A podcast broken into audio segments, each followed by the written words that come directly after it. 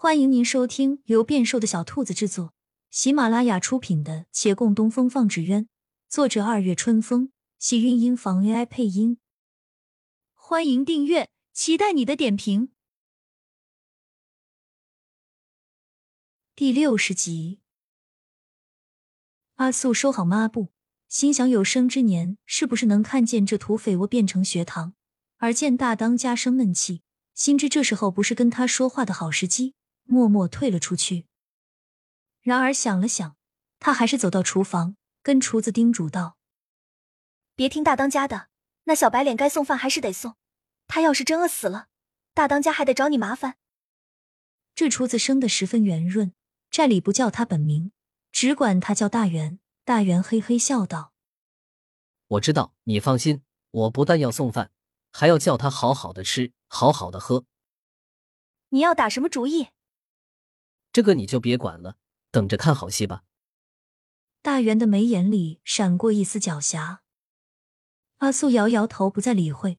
他走出厨房，又转去后院看了看，那见证机关上没有再挂什么东西。他放下心来，向那闪烁着烛火的房间瞥了几眼，负手离去。烛火明灭不定，骆长青的眼前亦迷离不清。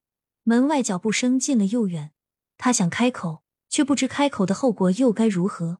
外面的人是绑他来的，难道还要指望绑他的山匪有什么怜悯之心吗？他仍决定沉默，但不能让自己坐以待毙。不到最后一步，就不应该放弃；就算到了最后一步，也不该放弃。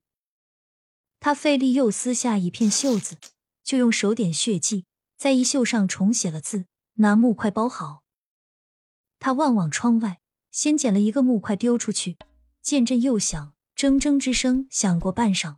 他听的那声音渐消，唯有一些余音，立即将血书丢出。扑通一下，是落水的声音。他的东西传出去了。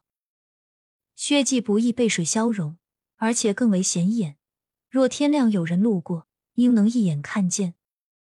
只是这般长夜，又该如何去熬？看见的人是否会捡起来？是否会重视？一切都是未知。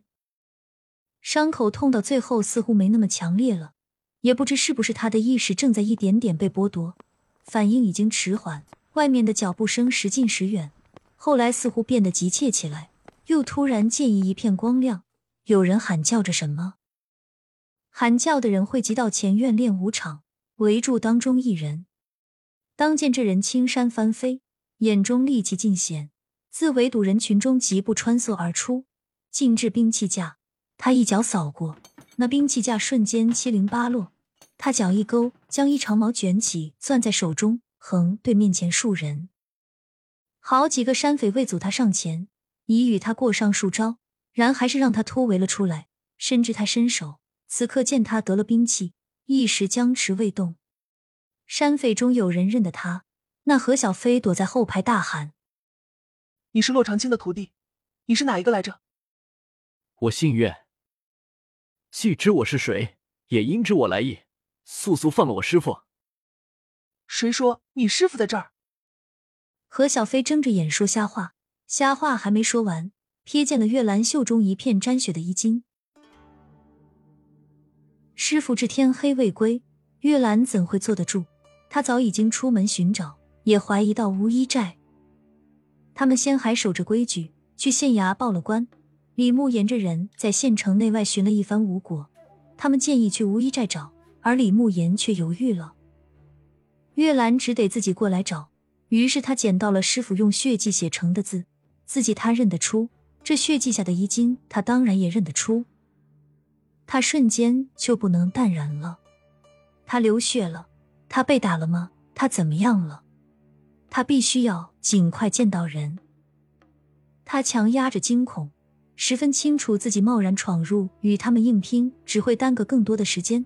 原要偷偷潜进去，可克制不住的慌乱叫他没法全心全意。他每走一步都在发着抖。屋檐上的瓦被他踩落了好几块，穿过廊檐的时候还踢倒了一个花盆。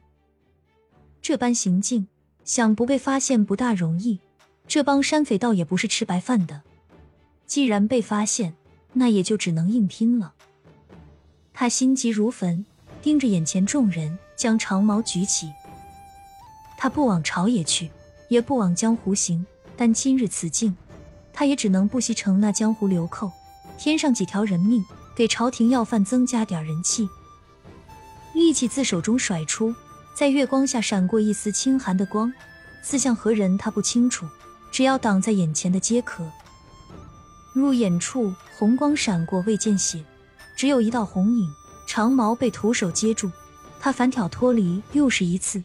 红影闪至身后，他立即回刺。红影举剑弩挡住，三根利剑自剑弩飞出，他退后闪过，反身将长矛抵在红影脖颈，而红影丝毫不惧，嘴角微勾，稍一抬手，袖中又是一剑飞出。他再次退后，红影恢复自由，拉开了与他的距离，忽地冷声道：“停，我不与你打了。”亲亲小耳朵们，本集精彩内容就到这里了，下集更精彩，记得关注、点赞、收藏三连哦，爱你！